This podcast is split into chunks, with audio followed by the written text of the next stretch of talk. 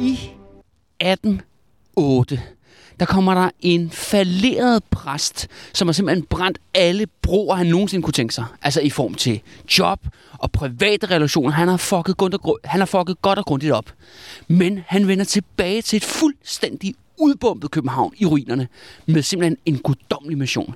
Han har en idé om, at han skal være Danmarks nye Luther. Danskerne skal være det udvalgte folk, og han er simpelthen profeten for en ny stor kult, en ny stor bevægelse. Og den her kult og bevægelsen og profetens formål, det er, at de skal finde Jesus søster. Og spørgsmålet er, hvordan finder man så Jesus søster? Jamen det gør man ved at snave med så mange unge damer som overhovedet muligt. Og så tænker du, hvad fanden er det, Kalle taler om lige nu? Nej, men det er da selve danskhedens fader, faderen til efterskolerne, til højskolerne og til alle til 1600 salmer i salmebogen. Det er selvfølgelig Nikolaj Frederik Grundtvig.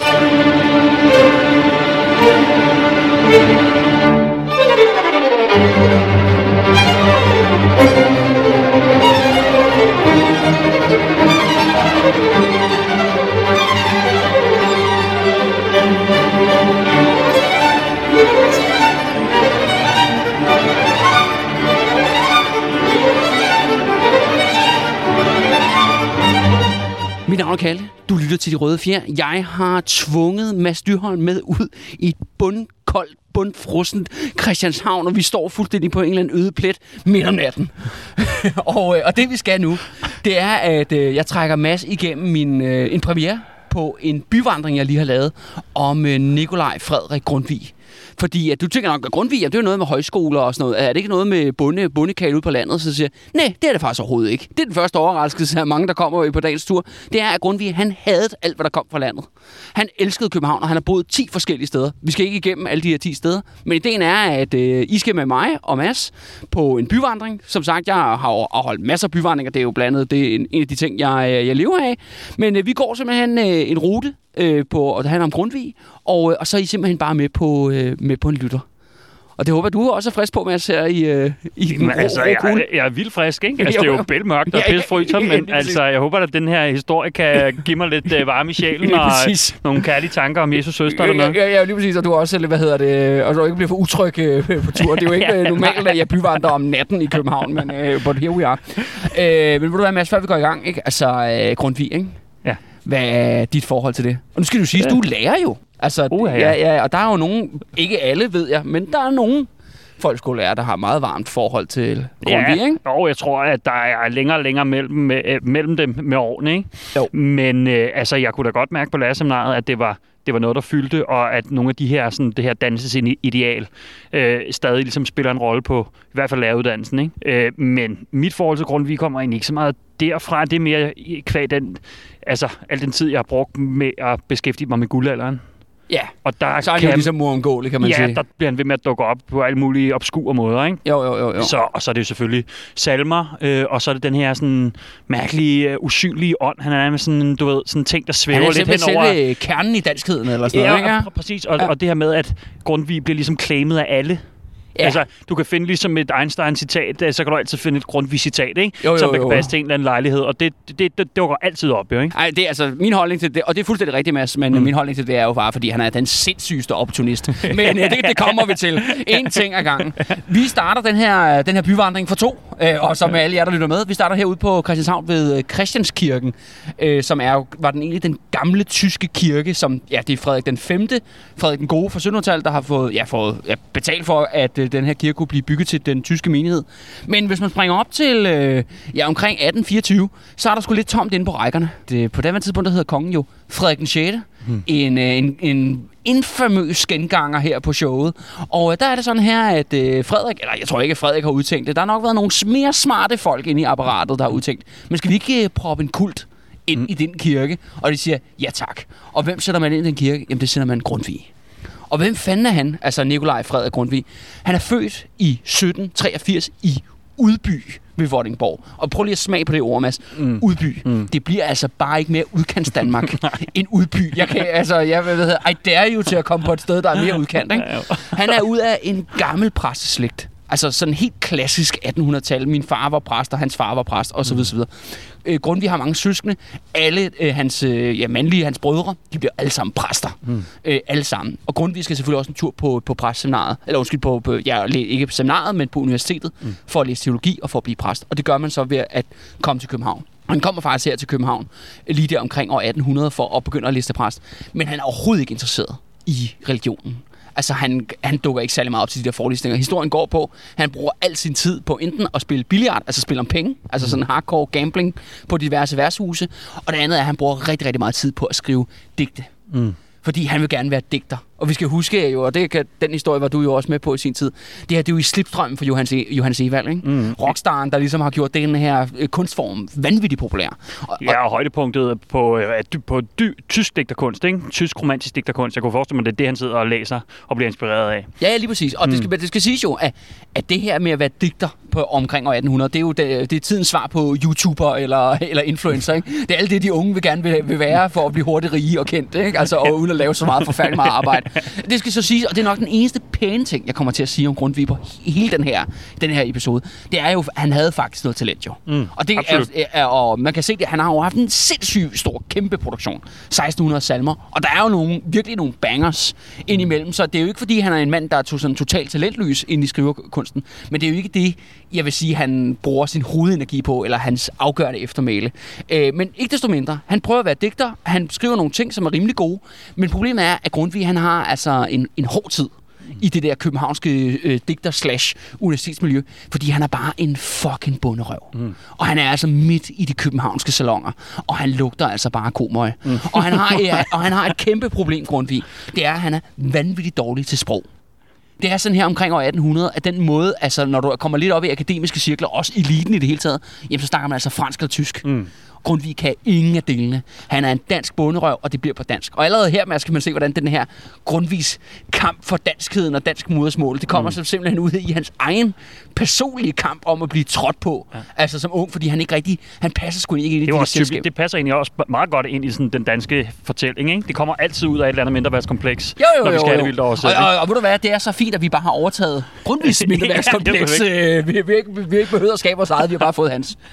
Og, øh, og Grundtvig der, han, øh, jamen, han, han øh, bliver som sagt øh, trådt på, men han det ender med, at han, øh, han bliver så til sidst uddannet præst, og begynder så at skulle ligesom, ja, være ud og være præst og tjene nogle penge, fordi hans forældre har altså brug for, at han betaler tilbage på den studiekæld, han har bygget op i alle de år, hvor han har siddet og gamblet nede på de der værtshus. Men problemet er, at Grundtvig, han passer ikke ind nogen steder. Han er simpelthen den værste samarbejdspartner for helvede. Ikke? Han er, jeg er jo gået på RUK, ikke? Mm. Han er den der i gruppen, ikke? som ikke laver en skid. Ikke? Og når de så dukker op til møde, så brokker de sig over, at de ikke har lavet noget. Ikke? Altså over, at de andre har gjort det for dårligt. Han kan simpelthen ikke med nogen. Altså han, han kommer ind og ud af forskellige præstekald om, i alle mulige kirker, også som degn og øh, hvad hedder det, hjælpepræst, og hvad der nu ellers er af forskellige sådan, stillinger inden for det teologiske. Han kan ikke være nogen steder. Altså, han, han fucker op. Altså, han er på mange måder, fremstår han som en pæn aggressiv og rimelig ubehagelig type. Altså, og han er virkelig sådan irriterende øh, på stål, ikke? Mm. Og, og mener altid, at han har ret, og han er, at vi ikke kan gå på kompromis og forhandling. Og det betyder så, at i takt med, at Grundtvig han brænder den ene arbejdsmæssige bro efter den anden, jamen, så er der jo ikke noget andet valg end at flytte tilbage til Bøgelandet, mm. der hvor han kommer fra. Og det ender faktisk med til sidst, at hans, øh, han bliver nærmest tvunget i økonomiske årsager. Det bliver, han bliver tvunget til at tage en, øh, en lærertjans mm. som privatlærer på Langeland i, øh, der i, øh, i årene efter, øh, ja, efter 1801. Og, og han, eller, undskyld, han kommer derned i 1805, kommer han derned mm. på Langeland. Og der kommer han på en, en lille herregård, der hedder Eløkke, mm. som ligger dernede. Og der er der nogle øh, overklasse... Som huslærer, eller? Ja, lige mm. præcis. Fordi der er nogle overklasse unger, der skal lære noget, noget bibeltekst og det lignende, ikke? Og det skal grundvis så, så undervise i dem. Uh, der er så, det har været en ubehagelig oplevelse for de der børn på den og, gård Og det skal det så siges jo. Altså, du snakkede om, at han er, sådan, der han har stadigvæk lidt renommé ud på lærerseminar og sådan noget. Mm. Grundtvig, han havde jo børn. Ja, klar. Og øh, han var også super dårlig til at undervise. Hvad alt hvad indikerer. Han er kendt for den, altså, det er rigtigt nok, han har skrevet jo en masse om dannelse og læring, og jeg skal fandme komme efter dig, ikke? Mm. Men når han var, kunne ikke praktisere det selv. Mm. Han var fuldstændig ude i stand til det, og vi har det endda fra hans egen søn, hvor han sagde, at han sagde det en gang, og hvis man ikke forstod det, så pandede han øh, børnene en, ikke? Fordi alle grundvis børn er selvfølgelig hjemmeskolet. Mm. Det er selvfølgelig klart, ikke? Øh, når, når vi kommer til den del, kan man sige, af historien, ikke? Mm. Men øh, han er dernede, han er stadigvæk ung mand i 1805, og, øh, og det så sker, at han skal undervise de der unger, og han er på den der lille herregård, hvor der er sådan lidt et lille overklassemiljø. Især omkring husets frue som hedder Konstanse, tror jeg nok, det udtales. Mm. Det skal man lige tage på forbehold, hver gang jeg prøver at udtale øh, et navn her. Jeg synes, det lyder meget godt, Ja, faktisk. tak, tak, ja. Men hun er en, øh, hun er en lækker, ung, øh, skulle jeg til at sige, MILF, eller hvad, eller hvad hedder det, mor til to i hvert fald. Og, øh, men hun, problemet er bare, hun er jo gift for det første med en, en flot, øh, adelig officer, og det andet er jo så også, at øh, hendes venner, og når de hænger ud, så taler de altså også tysk Mm. og fransk. Ja. Grundtvig er jo den her mærkelige snegl, allerede på daværende tidspunkt. Aggressiv unge mand, som kun kan nærmest råbe svin efter folk, når han møder dem på gaden. Alt indikerer bare på, at han er sådan isoleret. Han bliver selvfølgelig håbløst forelsket Mm. i den her øh, lækre adelsfrue.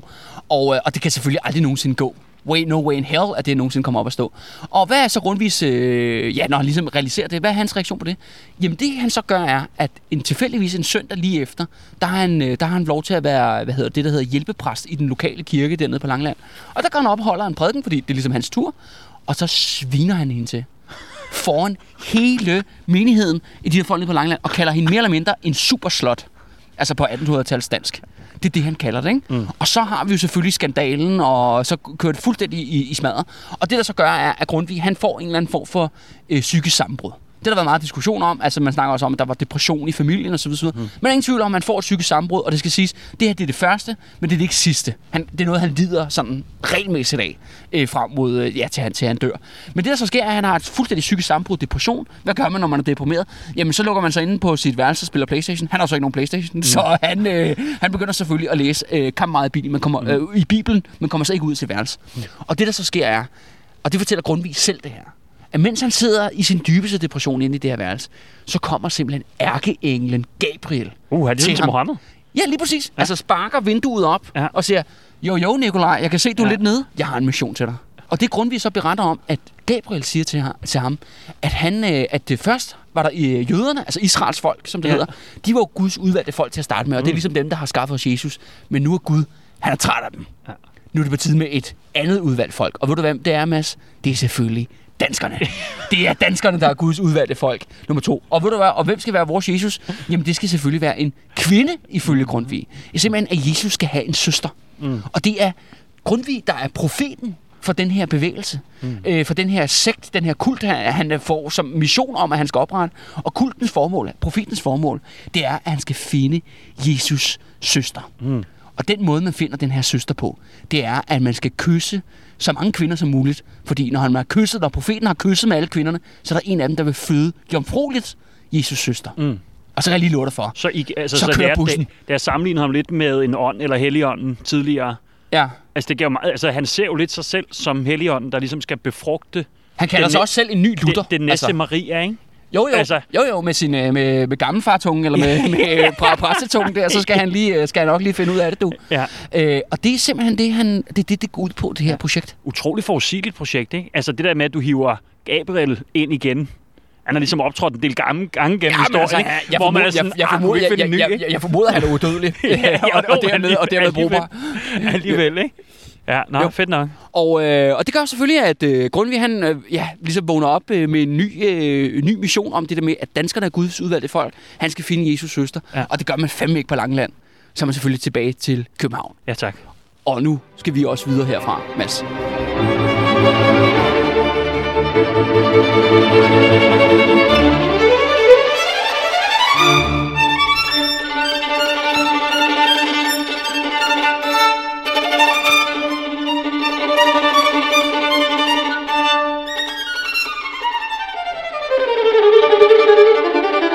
så kan man jo så høre, at øh, vi går afsted og, og lyde, lyde for det københavnske natteliv. Sådan en øh, iskold mandag, ikke? Det er meget sådan podcast-agtigt det her nu, ikke? Jo, det er, jo, at vi jo, kan jo. høre sneen knitre over ja, vores fødder og sådan noget. Ja, lige præcis. Ja. Men øh, i modsætning til 40 så kommer vi ikke til at gå forgæves, når vi kommer op. Øh, Jeg synes, at halvdelen af deres øh, podcast er, at det er altid, der er lukket, eller de ikke er hjemme. Ikke? Åh, vildt nok at lige tage den der profettur der. Jamen, det er jo sådan helt klassisk... Ja, det anede jeg øh, ikke. det, det, det er meget sådan en klassisk kultleder. Altså Ja. stof, ikke? At det der med, at man får en vision, Det det, ikke? Jo. Jo, jo, og så er der bare nogen gennem tiden, der har været mere succesfulde end andre, ikke? Jo, jo. altså, er Mohammed, han var rimelig god til det, Ja, jeg sige, ja, ja, ja, han være rimelig succesfuld, må man sige. Øh, yes, og øh, ved du hvad, vi skal faktisk ikke øh, længere. Vi er allerede nået til stop nummer to her. Ja. Det er der, ja, nu kigger vi på en gammel, øh, ja, 1700-tals bygning, vil jeg skyde den til at være. Øh, der er et, en plade på væggen, mm. hvor der står, at her boede øh, NFS øh, Grundtvig. Og det var her, han flyttede ind tilbage i 1808. Mm. Og, øh, og, og det skal så siges, det her København, Grundtvig han flyttede tilbage til 1808, det er København jo efter bombardementet. Ja. Og i den her gigantiske krise, der kommer, hvor vi mister Norge, der kan man høre en lang, lang serie, jeg har lavet, der hedder Den Røde Fjer, hvis man har med, med, mere, med mere om det. Men ved du hvad ret grinerne er det, at de her bygninger, der ligger her med, som vi kigger mm. på nu, det er alt sammen bygninger og lagerpladser og kontorpladser for gamle slavehandlerfirmaer. Mm.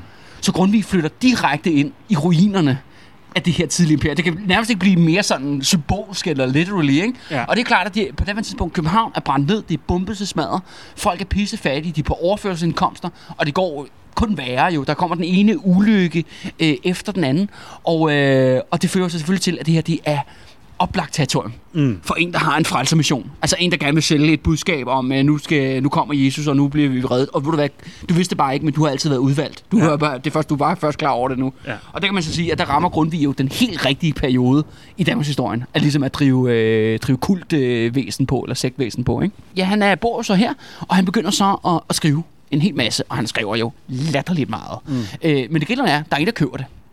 Der er ingen, der er interesseret i det, han har. Altså, han sidder bare inde og skumler, og har, det er en konstant kamp for at holde øh, foden for døren og betale husleje. Han får selvfølgelig også en familie og bliver giftet for nogle børn. Men igen, grunden at han kan ikke holde på en arbejdsplads. Men hvad tjener han penge på så? Fordi Jamen, han, nogle gange så får han solgt lidt, øh, lidt øh, digte og sådan noget. Ja. Altså, det er jo det, der giver mest penge. Men, øh, men især hans sådan politiske, teologiske skrifter. Der er ikke nogen, der gider dig fuck det at læse det. Ja. Men ved du hvad? Han bliver sgu kendt alligevel fordi han øh, ender faktisk, vil jeg godt kalde ham, øh, 1800-tallets svar på Rasmus Paludan. Mm. Han, bare bliver bedre. Ja, ja, ja og, og, og netop være en provokatør. Ja. Og det, der så sker, er faktisk, fordi efter ligesom, at vi har tabt Norge, og det hele er gået fuldstændig balalaika, og det, vi kommer over, der er også et angreb på jøder, det der hedder jødefejden her i København, mm. og der er et fængselsoprør i 1817 lige her på Christianshavn, og de bliver helt af helvede til. Der begynder selvfølgelig at komme en opposition til Frederik den 6. Mm. og hans system. Altså alle de her byråkrater og adelige, der har siddet, og, og ja, de røde fjer faktisk, der har siddet og styret Danmark mod den her katastrofe. Der kommer en liberal opposition, det er dem, der bliver til de nationalliberale. Dem har vi også snakket lidt om, da vi lavede Torvaldsen. Ikke? Mm. Og, og den her opposition, den vokser så stærkere og stærkere. Problemet er bare, at regimet, altså hvor Frederik den 6. og hans mænd, de har bare ikke rigtig nogen intelligente folk på deres hold. Mm. Der vil gå ud og forsvare dem i den presse, der trods alt er på censur. Men ved du hvad? Der er en kultleder, der melder sig frivilligt. Mm. og, øh, og Grundtvig, han begynder simpelthen at gå hardcore efter de her liberale. Ja. Og det bliver simpelthen, det, København er en lille by, ikke? Det bliver enormt skandaløst. Og det ender faktisk til sidst i en række retssager, en jury-retssager, hvor Grundtvig også bliver dømt for en jury. Altså fordi han sviner folk så meget til, mm. altså på deres personlige ære og så videre, så videre. Og det gør jo selvfølgelig, at han bliver bemærket længere op i, kan man sige, de øverste gemarker. Og her tror jeg, det er ikke Frederik den 6. Frederik, han er fandme for dum til, til, til, hvad hedder det, public opinion management. Det er ja, ja. ikke lige frem hans spor, vel? Men det er der en anden person, der faktisk er vildt god til, som sidder også inde i apparatet. Og det er jo Christian Frederik. Mm. Altså ham, der bliver Christian den 8. Ham, Klar. der har lavet, lavet revolution i Norge og alt det her. Ja, ja, ja. Han forstår det her udmærket. Mm. Og han siger, ham der, galningen ude på Christianshavn, lad os sætte ham på lønningslisten. Ja.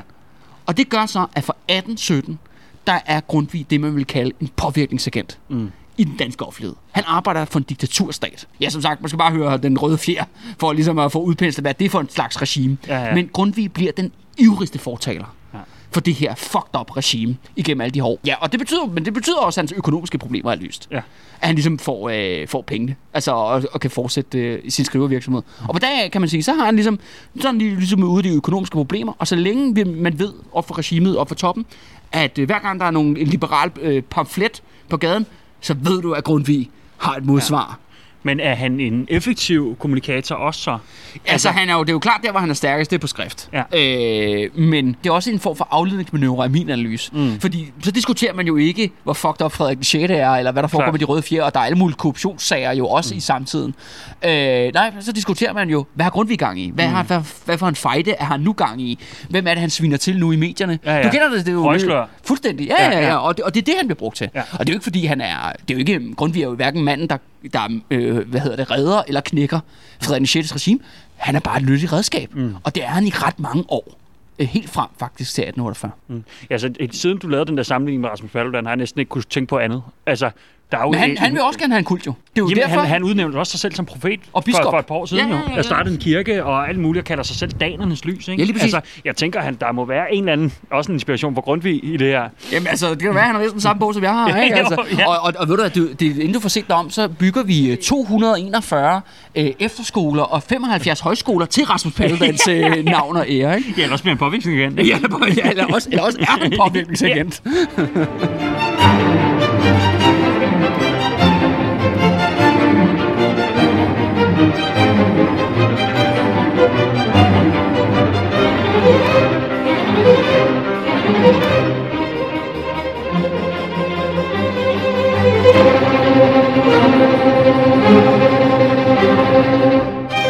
Jeg er sikker på, at det er nogen, der lytter med, har været på en efterskole, mm. eller har været på en højskole. Og det er ikke fordi, jeg siger, at I er med i en kult, eller, sådan, eller det var derfor, I var der. Øh, jeg tror jo, at folk har alle mulige, øh, hvad hedder det, øh, rimelige gode grunde til, at de gerne vil, øh, vil det et stykke tid. Ikke? Mm. Øh, men det er bare for at sige, at det her det er simpelthen kernen inde i det der, inde i den der faktisk, det jeg har kaldt Grundtvig-industrien. Mm. For det er jo kæmpe stort. Der findes jo et Grundtvig-institut på, med 25 ansatte, som får 100 millioner af staten hvert år. Mm. Øh, og jeg tror også, Bertel Hårder, han spiser frokost med dem, eller hvad fanden der foregår. Ikke? Altså, det er, sådan, det er en gigantisk industri, og det er også det der med, at alle, der bare har kigget en lille smule på Grundtvig, mm. vil jo opdage, at der findes jo 117 biografier, Ja. og analyser, og phd afhandlinger og jeg skal fandme komme efter dig. Men de har alle sammen én ting til fælles det er, at der er ikke nogen normale, jeg skulle sige ikke normale, men nogen kritiske historikere, som ikke har læst teologi, som ikke er ansat på de der institutter, der arbejder med ham. Så derfor har de jo ligesom, man ser jo ikke den gren over, man sidder på, vel? Nej, det er klart. Og, og derfor har, ja, er min analyse i hvert fald, at, at de har simpelthen, øh, de har nedtonet de her øh, kult, øh, kultdelene, mm. øh, profetdelene, for ligesom at fokusere på øh, ofte nogle af de der skrevne værker, ikke? For eksempel, ja. det skal vi nok komme til. Ja, nu går vi så lige ud ved en stor vej, ikke? Mm. Men, øh, men for eksempel det der med, øh, øh, hvad hedder det,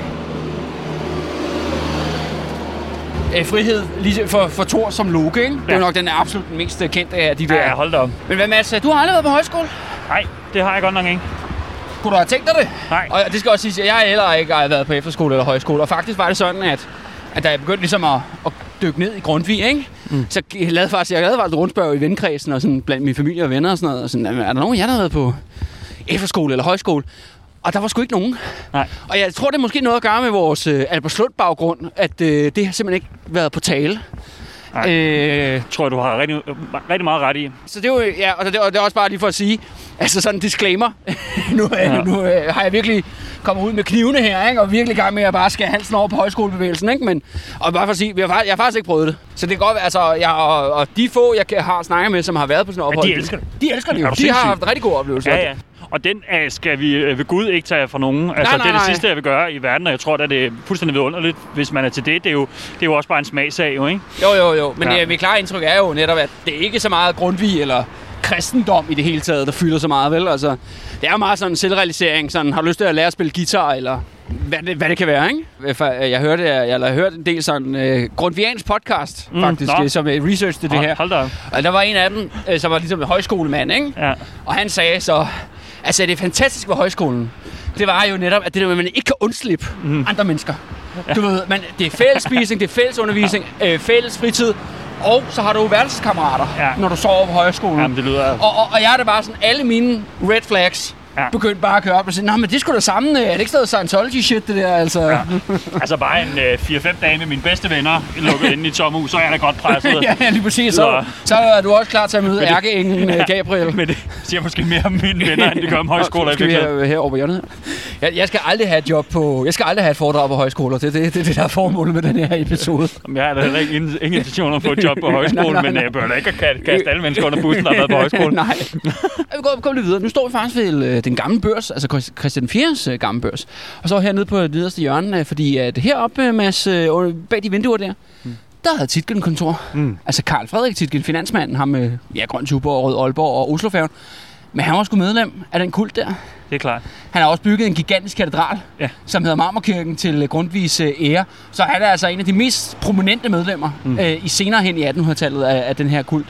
Og, øh, og ja, tilbage til, øh, til Grundtvigs øh, historie der. Ja, han er så påvirkningsagent og, og skriver en fandens masse og bliver sådan en kendt person i offentligheden. Ligesom Rasmus Paludan mm. er kendt person i offentligheden. Ikke? Men du ved, sådan en, man alle kender, men som man godt ved ikke, om måske er specielt meget magt eller noget. Mm. Men så sker der noget ret afgørende i, uh, i 1820'erne.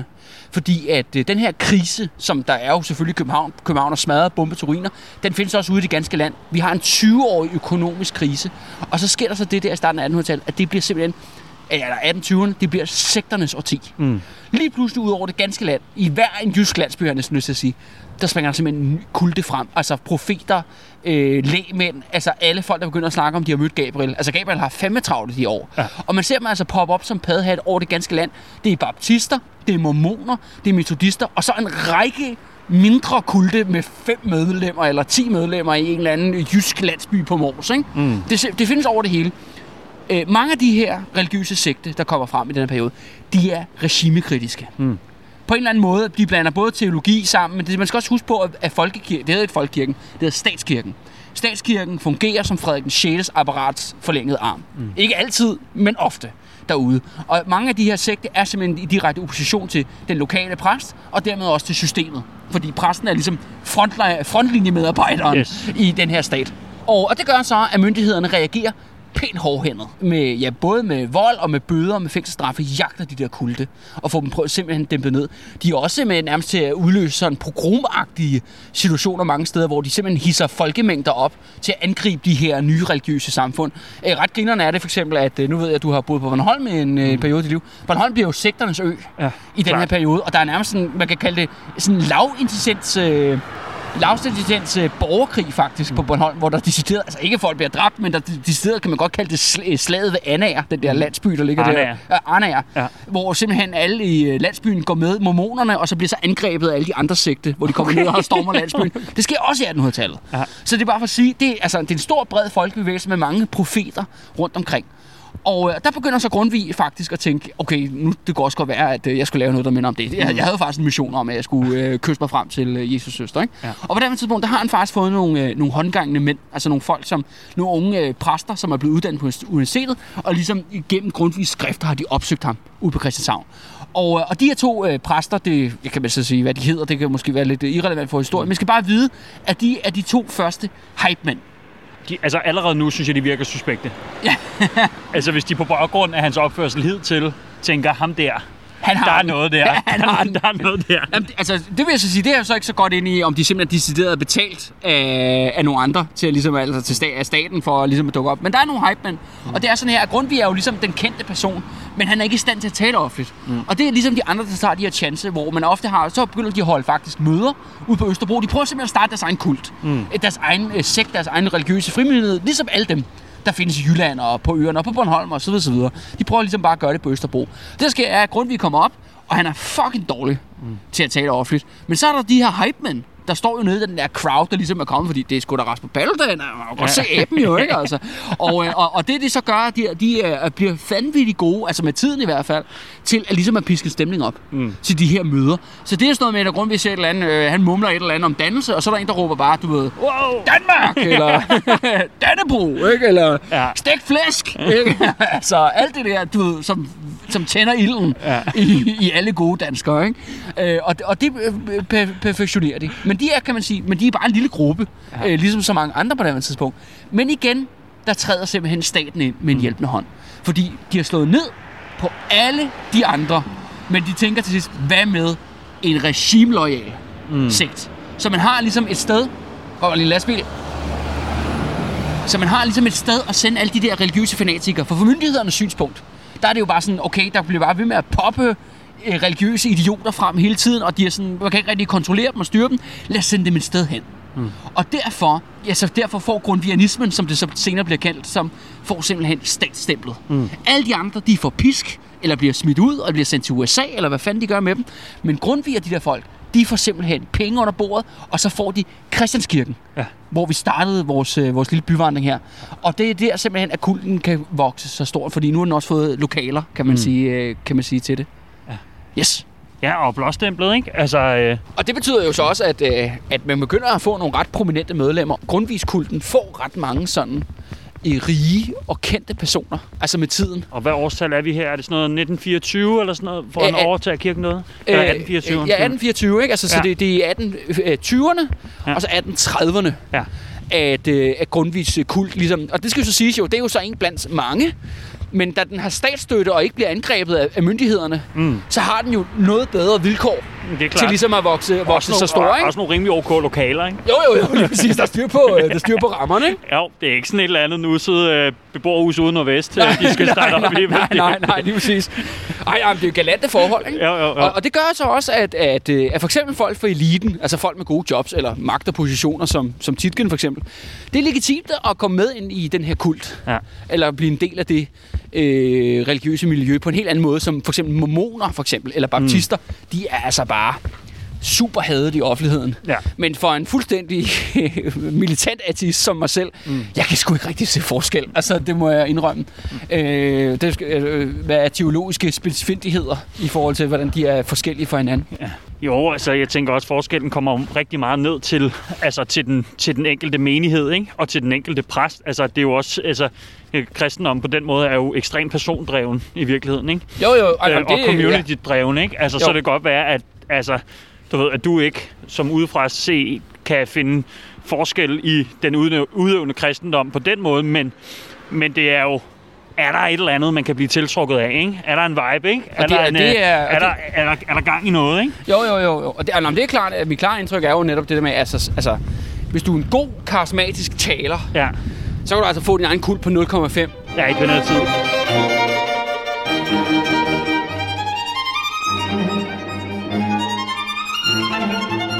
Nå, men altså, nu nærmer vi os jo Christiansborg. Yes.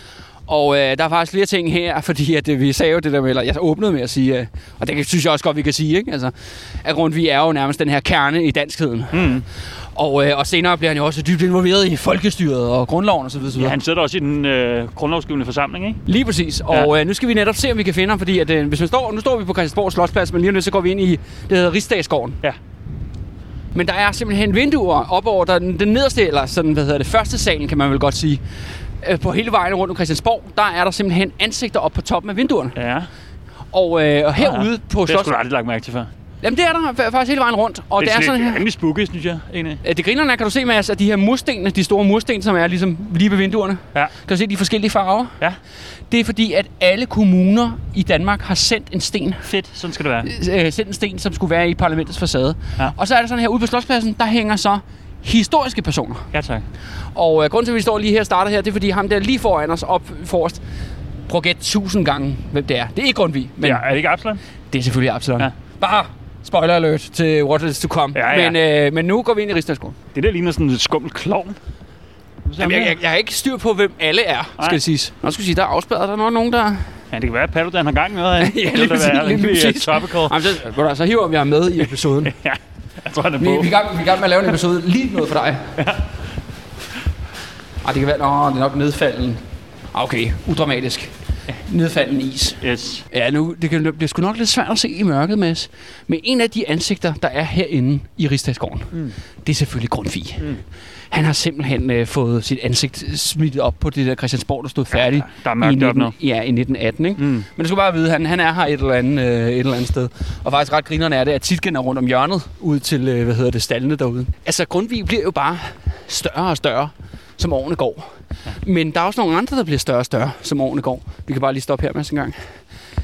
Og det er jo selvfølgelig den her liberale opposition. Mm. Dem jo Grundtvig jo faktisk egentlig er sat i verden for at prøve at bekæmpe eller stikke en pind i hjulet på deres projekt. Ikke? Ja. Men de bliver ved med at vokse frem, og de bliver ved med at sætte mere og mere pres på enevælden, altså på Frederik 6. regime. Og det gør så, øh, at man øh, at blandt andet Frederik 6. får det, der hedder, øh, giver ligesom lov til, at der kommer det, der hedder stænderforsamlingerne som er ligesom det første sådan, sådan præ-parlament, men det mere, minder mere om et parlament i sådan en afrikansk diktaturstat, end det Mm. minder om øh, noget, man forstår ved et moderne parlament. Fordi det er fuldstændig kontrolleret, hvad de diskuterer, og de må kun, og de må kun sådan, det er kun vejledende stemmer. Mm. Det er kongen, der beslutter alting i sidste ende. Det er sådan en prøve på demokrati. Man kan godt mærke, at liberale har vind i sejlene. Men Grundtvig, han kommer selvfølgelig regimet i undsætning. Og det gør han simpelthen ved at udtænke sin idé om højskolen Mm eller skolen i Sor, som man kalder. Altså, det skal meningen, at skolen skal ligge i Sorø. Det er der, han, den første skole. Og grundvis, og det som jeg læser ham fuldstændig straight up siger, at de her folk, for den her opposition, som skal ligesom være med ind i kongens øh, møde kongen og ligesom have politiske forhandlinger med ham, eller have en eller anden form for offentlighed. Det kan de godt få lov til, hvis de alle sammen lige har været igennem et godt gammeldags hjernevaskerkursus Ja på Grundtvigs Højskole. Ja. Det er simpelthen en, og det er også derfor, der ikke er nogen eksamen. Mm. Og det er også derfor, det er det der mærkelige ord, dannelse, Ja. som Grundtvig ævler løs om, og Ja. som de har ævlet om, lige siden han døde. Ja, og det Ja. har også, øh, må jeg bare lige sige helt personligt, du spurgte mit forhold til, hvad mit forhold til Grundtvig var, det er også et begreb, jeg har bøvlet rigtig meget med i forhold Ja. ja. til min egen lærergærning. Ja, ja, ja. ja. Mm. Og hvad, hvad fanden betyder det? Men Det, for, det er jo netop det. Men for Grundtvig, altså ideen med højskolen i Mm. 1835, da, den her, da han simpelthen kommer på den idé, det er, som, det er en form for tankekontrol, politi. Mm. Altså simpelthen, man skal have de rigtige meninger. Ja. Man skal mene, og man skal opføre sig på en bestemt måde, før man er klar til at træde ud i en politisk debat. Men er der ikke også et eller andet idé om, at på det her tidspunkt, så kan man ligesom godt mærke, okay, demokratiet er måske lidt uundgåeligt. Altså, Ja. der kommer, det, der kom, det kommer til at træde i kraft på en eller anden måde, så må vi gøre et eller andet, Ja, lige præcis. så, så vi får styr på bønderne inden, ikke? Jo, jo, jo, jo, jo, jo. Og, og det er jo det der med, at, at det er jo de her, ja, som sagt, de her bønder ud fra landet, møgbelortet, mm. som lige pludselig kommer ind til hovedstaden og skal være med i politik. Mm. Og igen jo, det er jo ikke Frederik den 6., mm. der finder på det her. Nej, det er jo Christian Frederik. Ja. Og det er ham og hans dronning faktisk, der kampunderstøtter Grundtvig i den her periode og siger, at den der højskoletanken, det er det bedste, jeg nogensinde har hørt. Mm. Og det betyder faktisk også, at den første grundskole bliver en realitet i 1844. Mm. Det skal så siges, at dem, der laver højskolerne, det er alle mulige andre. Mm. Grundtvig kan ikke finde ud af sådan noget der. Mm. Altså, det er way over his pay grade, eller hvad, altså, han har slet ikke øh, den øh, folkelige eller, øh, hvad hedder det, pædagogiske øh, tæft til at køre sådan et projekt. Der er en masse andre, der griber de her højskoletanker. Men den her med kernen, det der med, at du skal have den rigtige mening, du skal mm. være rigtig dannet osv. osv. Og det der med, at i sidste ende er det meningen, at de skal producere regimelojale dummernækker, mm. som mener det samme som magthaverne. Øh, og det lyder jo rimelig hårdt, når jeg det op på den her måde. Men jeg har, også noget at have det i. Mm. Fordi hvis man ser på højskolebevægelsen og de prominente skikkelser, der kommer ud af høj, øh, højskolebevægelsen i form af akademikere og andre sådan lærte kulturpersonligheder. Hvis man ser for eksempel senere i 1800-tallet, efter Grundtvigs død, under Estrup-diktaturet, hvad sker der med alle de højskolefolk? Mm. De falder til fucking patten mm. og prøver at lave et kompromis med diktatoren, men de bliver selvfølgelig fuldstændig voldbollet mm. i, den, i den proces. Og så, den, og så kan man sige endnu mere gralt, det er, hvad sker der under besættelsen? Mm. Hvem er bliver ivrige fortaler for Nazi-alliancen? Jamen, det, er, fyr- det er jo øh, den moderne Grundtvig, Hal Koch og andre, mm. som fuldstændig sutter den op for slap Ja. på det der lorteprojekt. Ikke? Og så hver gang kan man sige, Og at hvis der er en, der fylder på lærerseminaret, så er det Halkok. Ja, lige præcis. Altså, ikke? han står nærmest som altså, den, den vigtigste skikkelse, når du starter på lærerseminaret. Det er Halkok. Og ved du hvad, jeg, jeg ser ham jo som en nyttig idiot. Ja. Altså for, øh, for øh, ja, samarbejdspolitikken. Altså ja. I princippet. Og det er jo det, de gør. Og det er også det, lige da krigen er slut, jo, det kaster ham jo totalt under bussen, mm. Halkok, ikke? Og det er jo det, man får, ja. Når man vælger at være, hvad hedder det, socialdemokratisk påvirkningsagent, ikke? Så bliver du kastet til løverne, når de er færdige med dig, ikke? Jeg synes ikke, at der er evidens for, at tale om, at højskolebevægelsen, og eller efterskolerne, eller hvad alle de her uddannelsesinstitutioner producerer kritiske, dannede, demokratiske mennesker. Fordi der er jo ikke nogen mennesker i politik i dag. Og hver gang, at de er på en eller anden skæbne historien, øh, i Danmarks historien, jamen så kan man, de her folk, de er ikke dem, der er oprørende. Mm. De, de er tværtimod. Mm. De er regimelojale. Er altid, eller sådan, og de er sådan lidt, lidt magtkritiske, men ikke så meget, at det gør noget. Mm. Og det vil jeg så sige, jamen det er jo så grundvis idé, kerne, mm. den er sejret af helvede til. Mm. Saudi-Arabien og Nordkorea blegner af misundelse mm. i form af den her form for tankekontrol, mm. der blev sat op. Hvis jeg virkelig skal sætte det på spidsen, så kan du godt, Mads, du kan godt tage din sølvpapirshat på nu, ikke? Jo, jo. Men, øh, Jo, men det passer også generelt, altså ind i din, hvad kan man sige, generelle lidt konspiratoriske tankegang omkring konsensushistorien, ikke? Ej, det kommer vi til. Nå, okay, nu, nu går vi videre. ja, ja, fedt. Ej, du skal ikke afsløre finalen. Nej. Åh, oh, lige en sjov... Øh, ja, det er jo så lidt sådan en antiklimaks for, for lytterne, for de kan jo ikke se, hvad der foregår. Men mm. det kan du, Mads. Mm. Og hen over døren til Folketinget, der er der jo fire kæmper. Kan du se Mm. dem over døren, Mm, faktisk? Kan du se, de er sådan lidt, de, er som de er smerte? De er sådan lidt forvredne i ansigterne, som om de har ondt. Altså, hvor, hvor kigger vi hen lige nu? Er de lige over døren, ikke? Kan du se, der er, der er fire. En, to, tre, fire. Nå, det er selve, det er selve, hvad kan man sige, søjlerne Ja, der, søjlerne, der ligesom, på ja, søjlerne. der ligesom holder balkongen okay, ja, her. Øh, Ah, ja. og, øh, og ved du hvad? I shit you fucking not, ikke? Kunstneren, der har lavet det der, Ja. han gav dem navnet Den Danske Skatteborger. og det er simpelthen, de har også nogle specifikke navne, jeg ved så ikke, hvem der er hvem, men en af dem Ja. hedder øh, Hovmod, Ja. og en anden en hedder Griskhed, Ja, og sådan fedt. noget. Og ideen er simpelthen, når politikerne går ind ad døren til Christiansborg, så skal de kigge op og skamme sig, Ja. Inden de bruger andre for menneskers penge. Ja. Øh, jeg tror ikke, der er nogen, der er klar over det i dag på Hvem Christiansborg. er kunstneren? Kan du huske sådan Jamen det er jo, og hvad fanden er det? Ja, det har jeg skulle glemme, men arkitekten hed jo Jørgensen, ham Ja. der øh, ligesom godkendte øh, projektet. Ja. Øh, der skulle være flere fuckfinger til, til demokratiet inde i bygningen, har jeg ladet mig få at vide, men altså, jeg er ikke blevet sikkerhedsgodkendt endnu. Nej, så, der kommer nok også til at gå et år endnu. ja, lige, lige præcis. Ja. Så det må jeg have til gode. Ja, det, er okay, det, det er jo enormt sådan måske, det er enormt karikeret at sige, ikke? Men at, at folk fra højskoler, ikke? At de, sådan, ah, de føler sig sådan lidt de dannede eller oplyste, ikke? Eller sådan, Mm. mm. måske lidt bedre vidne sådan Mm. mm. agtigt, ikke? Men det er interessant, og det, og, men det er også ofte folk, jo, som selvfølgelig synes, at DF eller Nye Borgerlige er sådan racisme generelt. for ikke? Ja, ja, det er jo selvfølgelig nogen, de, de sviner og ser ned på. Men det, der er jo fundamentet i højskolebevægelsen og hele det her, og Grundtvig jo, det er jo nationalisme. Ja. Altså en rimelig hardcore dansk nationalisme, ikke? Jo.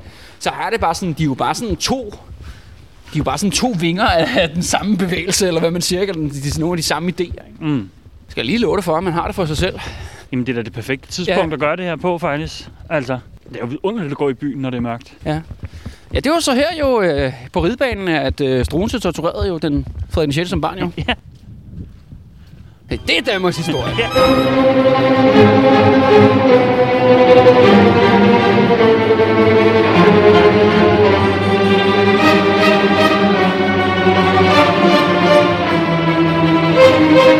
Ja, selvom Grundtvig udtænker højskolen, og den faktisk når at blive sat op Mm. under enevælden sidste år, fordi at Frederik 6. han dør jo i 1839, og så kommer Christian den 8. til jo. Mm. Øh, og sådan set, altså, og Grundtvig-støtten, den, den fortsætter bare fuld smadret, og der er sgu ikke noget der. Men øh, det er jo ikke nok. Fordi i 1848, der dør Christian den 8. Mm. Kun efter ja, de der otte år på tronen, og så har vi simpelthen revolutionen. Mm. Og det kaster simpelthen Grundtvig ud i endnu en kæmpe krise. Altså man kan sige, at den første krise, det var, da han havde en personlig krise Mm. nede på Langeland i 1805, og nu har han altså simpelthen en, en krise som leder, som kultleder sådan for hele det her setup, fordi at de har jo satset på den forkerte hest. Ja, hvad er det for en regime, de skal være tro mod nu, ikke? Altså, Jo, jo, de har jo sunget enevældens pris jo, ikke? Ja, ja. i alle de år, ikke? Ja. Og lige pludselig var det sgu ikke dem, der gik ud med sejren. Nej. Øh, det var netop de andre. Den her, og det er jo det der med de der nationalliberale, som, som han har du ved, mødtes til i retssager, eller sådan, Mm. du ved, ikke? Altså, det er jo folk, han jo ikke har et godt forhold til, ikke? Ja. Hvordan tror du, Kalle, altså, at Grundtvigs forhold til Estrup ville have været? Det kommer vi faktisk til. Okay. Altså, men det er jo mere... Det, altså, jeg mener, han, han når kun lige er overlappe mere- en lille smule, men... ja, ja, ja. Det er mere, det er mere, men det er mere bevægelsen, ja. som han efterlader, ikke? Ja. Øh, men dem har, øh, det har, dem har øh, Estrup noget at sige til netop. Ja. Fordi at, øh, spoiler alert, det ender med jo, at det er jo Estrup, der er the good guy, ikke? ja. For en gang skyld. ja, det siger alligevel lidt, ikke? Jo, jo, der skal alligevel en del til, ikke? Jo. Det skal siges, altså, altså i takt med, at øh, ja, Grundtvig, altså bevægelsen der, den vokser og vokser, og han bliver rigere og rigere, så begynder han at flytte ind på dyre og dyre adresser. Mm. Og det er ikke fordi, vi skal besøge samtlige steder, han har boet på den her tur, fordi så, skulle, så kunne vi ikke bestille andet, kan man sige. Ikke? Men ved du hvad, en af de steder, hvor han faktisk får sig et, en kæmpe bygning, det er den der lige derovre, Mads. Ja. Vi kommer på bagsiden af Christiansborg her ved øh, kanalen, og vi kigger over på en meget, meget flot, stor, hvid, ja, igen sådan en 1700-talsbygning, sådan palæagtig. Ja, lige ved siden af Prinsens Palæ. ikke? Ja, ja, Nationalmuseet det, i Ja. dag. Øh, og der flytter simpelthen Grundtvig ind. Og en anden ting er jo så også, at hans øh, første kone dør i den her periode, og det, er, og det skal siges, at øh, det er, som Grundtvig siger, jeg skulle aldrig kunne lide hende. Og selvom hun har født alle hans børn og sådan noget. Ikke? Og fra dag af, der får Grundtvig bare yngre og yngre koner. Altså han får to med flere, ikke? og de bliver yngre end ham selv, og de bliver meget rigere end ham selv. Mm. Og det der faktisk sker, er, at der begynder at danne sig, og det er jo ikke, man kan jo ikke kalde det... Jeg ved ikke, om han har sex med dem. Mm. Man kan godt kalde det lidt harem. Ja. Altså han bliver i hvert fald omgivet af en række sådan damer, altså for high society. Og det er også det der med, at det her, det bliver... Det er også derfor, jeg har lyst til nogle gange lidt, at sammenligne det med Scientology. Det bliver sådan en rigtig overklassekult. Ja.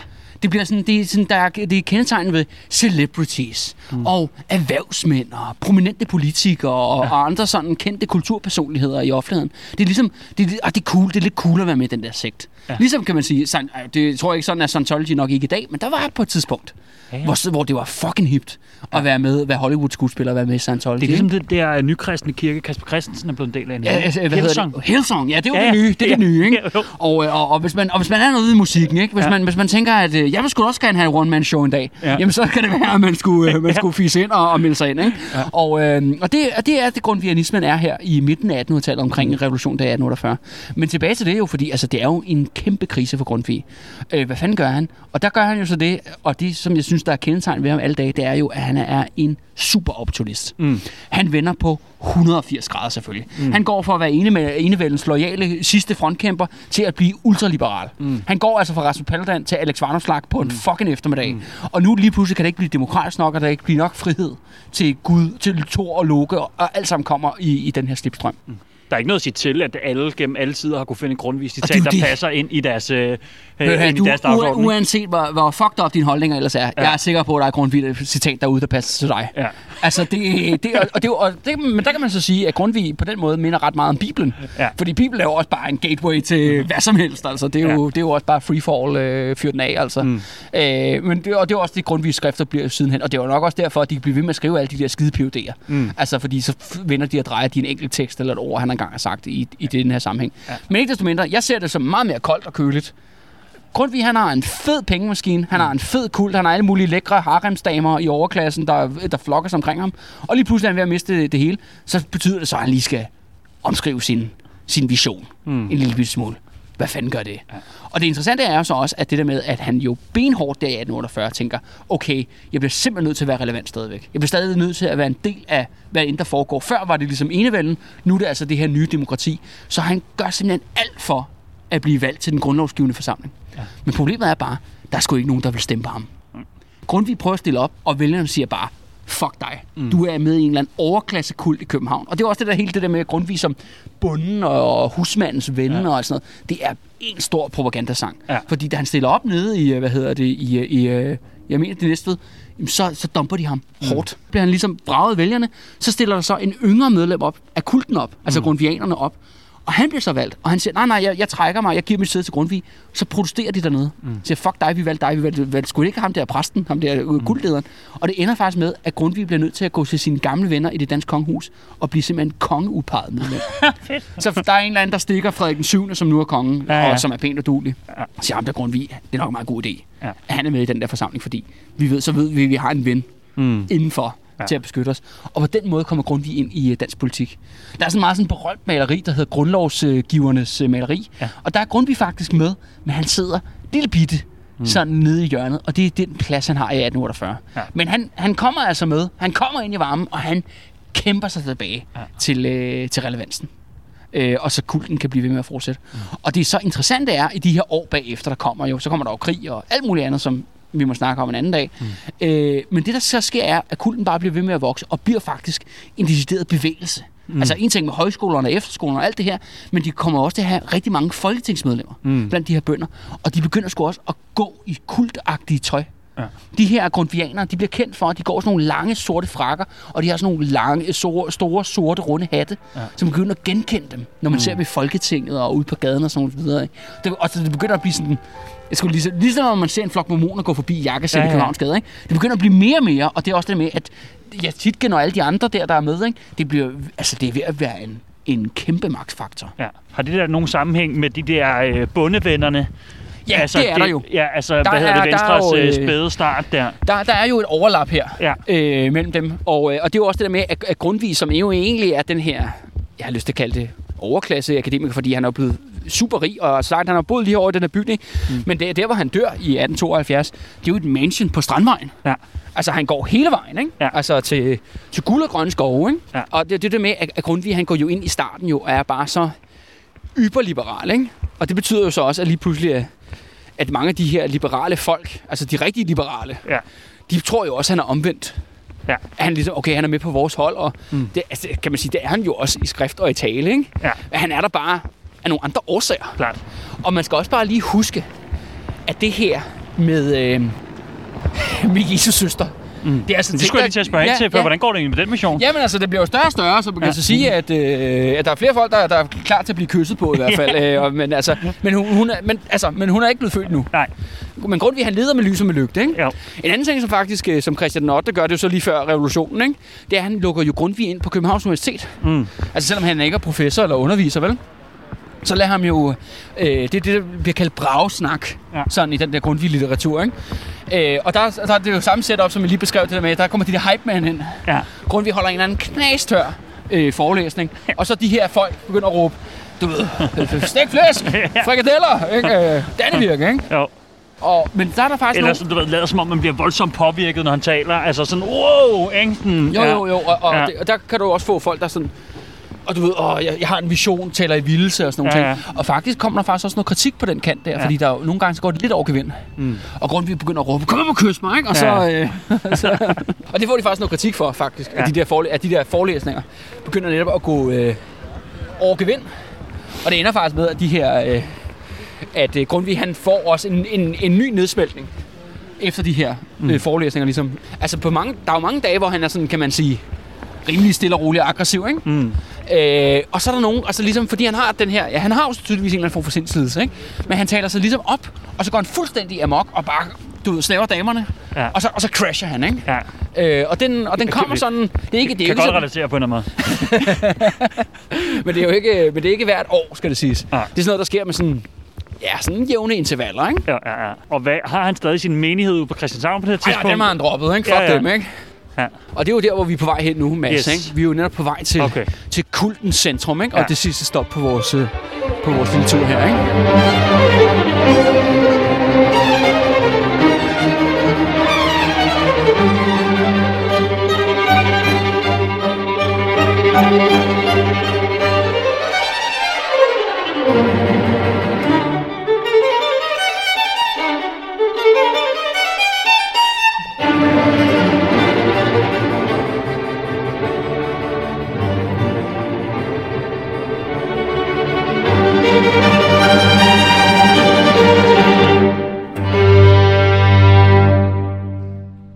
Jo vildt gerne ind i gården, Mads, men øh, jeg tror måske, den er lukket af for, for aften. Men det skal siges jo, inde i Vartov Skov, der er der jo en kæmpe statue af Grundtvig. Ej. Vil give meget for at komme derind nu? Ja, jeg synes sgu lidt låst ud, ikke? Skal vi lige prøve at tage døren? Jo, det kan du godt. Men, ja, men altså, det er, no- normalt er det faktisk åben sådan. Altså, så, helt til hver- hverdag, og man må gerne gå ind. Altså, det skal jo så siges jo, at det er grundvianerne, der ejer bygningen. Ja. Og, eller mange af lokalerne. Der er også nogle andre organisationer, der er til hus der i dag. Og hvad ligger der? En, altså, ligger der en kirke inde bagved? Ja, ja der ja. ligger en kirke om på den, øh, på den anden side. Ja. Øh, ja, og det er jo der faktisk, at der Grundtvig, han, han, sådan, han gider ikke at være præst øh, i- på Christianshavn, fordi han ikke kan være sin egen chef. Ja. Men det kan han være her, Mm. fordi at det er jo et, ved, sin, ligesom sin egen institution for alle de her gamle, øh, hjemløse, alkoholiserede typer. Ikke? Ja. Oh, der er faktisk, der var jeg inde her forleden. Er det sådan, at det er en form for Ja, ja, Grundtvig det, ja, bibliotek? ja, lige præcis. Ja. Ja, jeg tror sgu desværre, Mads, at det bliver ikke i dag. Lykken står, den ikke ja. bi, eller hvad man siger. Åh, oh, fedt. Der er han jo. Er du sindssyg en statue? Det er altså de færreste fund i København at få sådan en statue. Det skal jeg lige sige dig. Ja. Du, du får også lige lov til at tage et billede af mig. Det har jeg glædet mig til hele dagen, kan Du, du er simpelthen så heldig. Nå, Mads. Vi er nået til vejs ende. Ja. Ja. Det er simpelthen min tur. Altså, vi er jo nede her i Vartov, hvor vi er, står inde i, i gården. Altså, det har jo været ja, gammel hospital, øh, hjemløse, gamle pension, altså sådan plejehjemsagtigt. Fantastisk Kirke, bygning, ja, ja. kirken er dernede i øh, det hjørne der. Ja, det er en gam- meget gammel historisk bygning, som Ja. ja. har en historie, som er langt ældre end Grundtvigerne, ikke? Øh, men Grundtvig har så altså en mega statue herinde, altså øh, fra 1933, ikke? Oh, hold væk. Og, øh, og det skal siges jo, at ja, kulten den vokser jo bare så større og større, og den får særligt tryk på efter krigen i 1864. Ja, klart. Fordi at øh, det er jo også selvfølgelig lidt en dommedagskult. Mm. Fordi at, øh, og det er det, der ligesom er stemningen efter 1864. Preussen kommer nemlig lidt, Danmark ophører med at eksistere, og det er her faktisk kulten eksploderer Ja, jeg tænker til også, den helt store også, øh, klingen, ikke? den, øh, jeg tænker også, den trives godt med det danske akutte mindreværd, der, øh, der opstået, træder i kraft ja. ja. efter øh, 1864, ikke? Og det betyder faktisk, at efter 1864, og Grundtvig er jo så rykket herind i Vartov, fordi her kan han gøre, som han har lyst til. Der skal han ikke stå til ansvar for nogen. Han er blevet meget, meget gammel på det her tidspunkt. Han bliver jo 89, før han dør. Ikke? Men her kan han skalte og valte. Men når der var gudstjeneste med ham her, det var pagt. Ja. Det var fuldstændig pagt fra gaden, vi gik ind af, og ind ad porten, ind i gården og helt ind i kirken. Fuldstændig vilde scene, og folk beskriver bare. Folk falder om i vildelse, de raller med okay. frodermunden, og folk skal bare op og snave mm. den der gamle tus. Og det er altså Der- her også Titken har gået til gudstjeneste. Ja, ja, sammen med konen der, Laura Ja, ja, ja. der, ikke? Altså, så det er altså fuldstændig græld. Altså, det, det er alt, hvad du kan forestille dig af sådan en amerikansk frikirkemenighed, hvis du nogensinde har set sådan noget Mm. Ja, på tv, ikke? Altså, det er fuldstændig gakkelakke scener, ikke? Hvis man tænker på det præcis modsatte af folkekirken i dag, ikke? Ja, ja, folk er Ja. faktisk rigtig religi- religiøse jo. Ja, ja. De mener det sgu, ikke? Ja. Og, øh, og, øh, og, og der er det jo, ja, og grund vi får jo også nogen, nogen på tuden over det i pressen, men, men der kommer ikke til at være nogen konsekvenser. Og ved du hvad, Mads? Så dør han. Ja.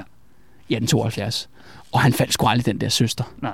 Altså, selvom han Han gjorde kysser. sgu da et forsøg. Han kysser alle damerne, men, Ja. men det dukker simpelthen ikke op på noget som helst tidspunkt. Mm. Og, øh, men det vilde er jo så, men det efterlader jo så en gigantisk øh, menighed, en gigantisk øh, bevægelse hen over det ga- ganske danske land. Og hvad bliver det så af dem? Og der er så griner, der kommer så en mand her, som netop slår sig op på, den der kult Mm. er blevet alt, alt for magtfuld. Den har medlemmer af Folketinget. Den har medlemmer i toppen af erhvervslivet. Der er nogen, der må sætte bomben, bomben for, så videnskaben, rationalismen kan herske. Mm. Og en mand, der er meget mere vild med, med Søren Kierkegaard, og ikke så meget med Grundtvig, det er netop Estrup. Mm. Han går simpelthen på kampagne på at prøve at stoppe den der kult mm. i sine tracks. Og han bruger også ordet kult. Mm. Altså, og det er jo også det, det er. Ja. Altså, det griner er, at han vil jo faktisk cut øh, fundingen til højskolerne fuldstændig. Altså simpelthen kaste dem ud i, øh, i kulden. Da han, han, Der på det tidspunkt, der er de etableret som institution. Fuldstændig. Og det er Ja. jo det der med, det er jo, altså Grundtvig har jo, ja, han jo finde Jesus søster. Der er så mange andre, der bruger det her til alle mulige andre formål. Ja. Ja. Altså inklusiv at uddanne bøn og knægte, ikke? Og Ja. ja. bøn og dag piger, ikke? Altså der er også nogle velmenende folk, Ja, ja, klart. selvfølgelig, ikke? Ja. Men, øh, men den er så vokset kæmpe stor og har også simpelthen også en politisk fløj, altså i form af, af, af Venstre der. Og, øh, og der går han simpelthen på kampagne på, at de skal stoppes. Ja. Og, han, og det, det ender jo så med, at de falder jo til patten, og det er jo det med, at der går nogle år efter Grundtvig er død, og så bliver de sjovt nok mere og mere moderate. Ja. Der er ligesom om, at der er brøden, the edge, ligesom bliver, kan man sige, taget, taget, af, det, taget af projektet. Ikke? Øh, og det runder jo også øh, jo helt op til, øh, til i dag. Mm. Øh, og hvor kan man så sige, jamen altså, ude i højskolerne og her i Vartov med grundviske foreninger osv., osv., jeg er sikker på, at de ikke leder efter Jesus søstre. Ja. Men der er dog en, lige en sidste, en sidste krølle på halen. Mm. Og det er, at i 1880'erne, der er der en ung mand i Viborg, Viborg Katedralskole. Han har også lige haft en kæmpe krise, altså hvor han er deprimeret. Og øh, han har altså sådan store tanker om, hvad Danmark skal være. Han er, vil gerne læse historie, han vil gerne være historiker og arbejde med det. Og, men han er ligesom, hvad fanden skal det være med det her Danmark? Og der, men heldigvis for ham, så har han en rektor, mm. som er med i grundvianerne. Ja. Og den her unge mand, hans navn er selvfølgelig Peter Munk. Mm. Og det er jo det der er en af gru- grundelementerne i, kan man sige, øh, i konsensushistorien, det er jo det der med, at inde bagved i kernen der, der er der jo noget grundvig. Mm. Altså i form af det her med det udvalgte folk, som jeg ser det. Kan man sige, Peter Munk er ikke grundvianer. Han pick and choose. Han bruger det, han gerne vil bruge i, i den her religiøse tænkning, og til ligesom sine egne formål, og skrive sin helt egen, og han har heller ikke et, kan man sige, et konfliktfrit øh, forhold til, øh, til, til grundvianerne. Men ikke desto mindre. Det der med, at Danmark, danskerne, de er sgu lidt bedre mm. end de folk er flest. Ikke? Og det vil jo så sige, det er jo, sådan, det, er jo sådan, det er jo det, der egentlig er den danske nationalisme, som er sådan meget udefinerbar. Det der med, at vi synes, vi er bedre, men vi kan ikke rigtig komme på, hvorfor er det, vi er bedre? Jamen, det er, fordi vi har en bedre velfærdsstat eller bedre system. Mm. Men i sidste ende vil jeg sige, kernen er, at det er simpelthen en religiøs kult. Mm. Det er det, der er simpelthen, simpelthen kernen i den her form for danske konsensusnationalisme. Mm. Men øh, det var simpelthen turen. Fedt, Helle. Det har været en kanontur, synes jeg. Ja, ja. Jeg ja. håber, at folk har hygget sig og, og været med, og selvfølgelig har lyst til at komme med på en, en byvandring i dag om Grundtvig, ja. eller et andet emne. Ja. Men jeg tænker bare, at øh, vi lyttes ved. Det gør vi. Tak for det, Kalle. Yes. Devil, devil. Clever devil, devil. How quickly they do sell their souls for the feast and the promise of gold. But devil, that won't be me.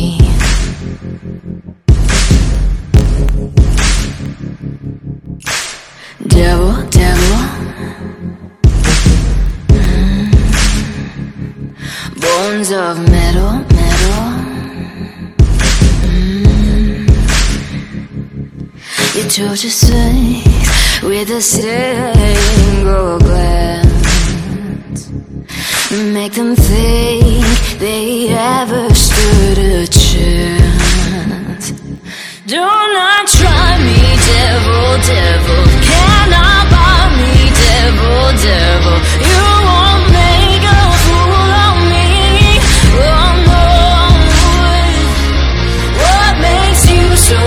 special, special? To think I would never settle for that deep